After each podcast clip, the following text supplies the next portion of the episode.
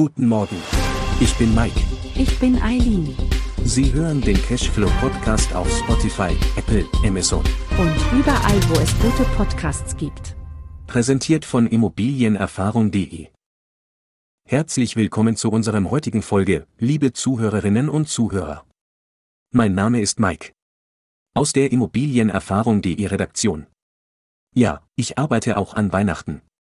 Single. Unser Thema heute, Erben in Deutschland ein wesentlicher Bestandteil der Vermögensbildung und Übertragung in unserem Land. Stellen Sie sich vor. Über 60 Prozent aller Vermögen in Deutschland wurden durch Schenkung und Erbschaft erzielt, ganze 305.000 Euro werden im Schnitt vererbt. Hätten Sie das gedacht? Diese Zahlen sind besonders interessant für alle, die sich mit Immobilien beschäftigen oder in Immobilien investieren möchten. Heute analysieren wir für Sie zehn wichtige Fakten über das Erben in Deutschland, die Sie unbedingt kennen sollten. Beginnen wir mit einem schnellen Überblick. Sie haben eben schon gelernt, dass in Deutschland durchschnittlich 305.000 Euro pro Erbschaft vererbt werden. Erben in Deutschland bedeutet oft, dass ein signifikanter Teil des Vermögens aus Immobilien besteht. Dies ist besonders auffällig in Westdeutschland, wo der Immobilienwert im Allgemeinen höher ist als in Ostdeutschland.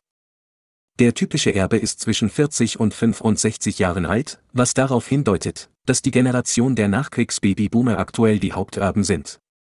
Zudem ist eine deutliche Zunahme des Erbschaftsvolumens zu beobachten, was sowohl eine Umverteilung des Vermögens zwischen den Generationen als auch eine steigende Ungleichheit in der Vermögensverteilung innerhalb der Bevölkerung anzeigt. Unsere Experten für Vermögensschutz beschäftigen sich täglich mit der aktuellen Mechanik des Vererbens, Verschenkens und Verkaufens, insbesondere von Immobilien. Sie zeigen auf, dass Vermögensschutz kein Nischenthema ist, sondern viele betrifft. In unserem heutigen Podcast möchten wir Ihnen die wichtigsten Aspekte des Erbens in Deutschland näherbringen, speziell im Hinblick auf die Immobilienbranche.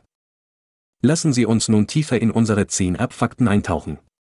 Zunächst zum Anstieg des Erbschaftsvolumens in Deutschland. Es ist ein signifikanter Anstieg zu verzeichnen, der eine zunehmende Umverteilung des Vermögens zwischen den Generationen und eine steigende Ungleichheit in der Vermögensverteilung widerspiegelt.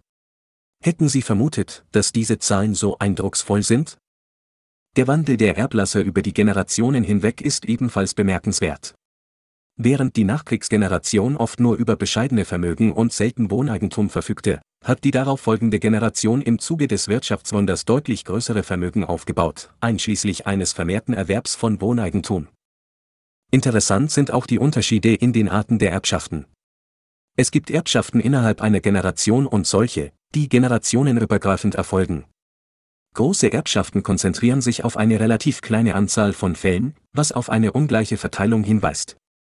Wie sieht es in Ihrer Familie aus? Haben Sie ähnliche Erfahrungen gemacht? Ein weiterer wichtiger Aspekt ist die Verteilung und der Wert des Erbes.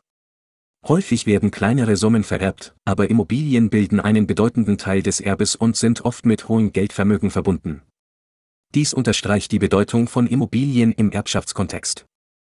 Die regionalen Unterschiede im Erbschaftsvolumen sind ebenfalls nicht zu übersehen. Es bestehen signifikante Unterschiede zwischen Ost- und Westdeutschland, insbesondere im Immobilienwert. Blicken wir auf die zukünftige Entwicklung des Erbschaftsvolumens, wird erwartet, dass das Wachstum in Zukunft langsamer verlaufen wird. Dies ist zurückzuführen auf Faktoren wie stagnierende Immobilienpreise und den Aufbau einer privaten, nicht vererbbaren Altersvorsorge. Ein weiterer interessanter Punkt ist die Demografie der Erben. Der typische Erbe in Deutschland gehört der Generation der Nachkriegsbabyboomer an und ist zwischen 40 und 65 Jahre alt. Diese Generation ist durch verschiedene sozioökonomische Entwicklungen geprägt, was sich auch auf das Erben auswirkt. Die Aufteilung der Erbschaften erfolgt in der Regel auf mehrere Begünstigte, was die durchschnittliche Höhe der Erbschaft pro Erbe verringert. Dieser Aspekt ist besonders relevant, wenn es um die Aufteilung von Vermögenswerten unter mehreren Erben geht. Ein weiterer Fakt, der nicht außer Acht gelassen werden sollte, ist die Ungleichheit durch Erbschaften. Geringverdiener erben seltener und in geringerem Umfang, während größere Erbschaften häufiger in höheren Einkommensschichten vorkommen. Abschließend betrachten wir die Verwendung der Erbschaften. Viele Erben neigen dazu, das geerbte Vermögen zu bewahren oder umzuschichten, speziell Immobilienerbschaften bleiben oft erhalten oder werden in andere Immobilien umgeschichtet. Zusammenfassend lässt sich festhalten, dass das Erben in Deutschland eine zentrale Rolle in der Vermögensbildung und Übertragung spielt. Für Sie als Immobilieninteressierte ist es von besonderer Bedeutung, die Möglichkeiten des Vermögensschutzes und der Familienstiftung zu erkennen und zu nutzen. Der typische Erbe in Deutschland ist zwischen 40 und 65 Jahren alt, und der Wert von Immobilien, die vererbt werden, ist vor allem in Westdeutschland höher. Dabei ist die Verwendung der Erbschaften, besonders im Bereich der Immobilien, in der Regel sehr bedacht. Familienstiftungen bieten eine ausgezeichnete Möglichkeit, Vermögen über Generationen hinweg zu schützen und zu erhalten. Es wird erwartet, dass das Erbschaftsvolumen zukünftig langsamer wachsen wird, beeinflusst durch Faktoren wie stagnierende Immobilienpreise und den Aufbau privater Altersvorsorge. Liebe Zuhörerinnen und Zuhörer, ich hoffe, diese Einblicke in das Thema Erben in Deutschland waren für Sie informativ und hilfreich. Danke für Ihre Zeit. Mein Name ist Mike. Aus der Immobilienerfahrung.de Redaktion. Wenn Ihnen der Podcast gefällt, geben Sie uns 5 Sterne, das hilft uns noch mehr Menschen zu erreichen.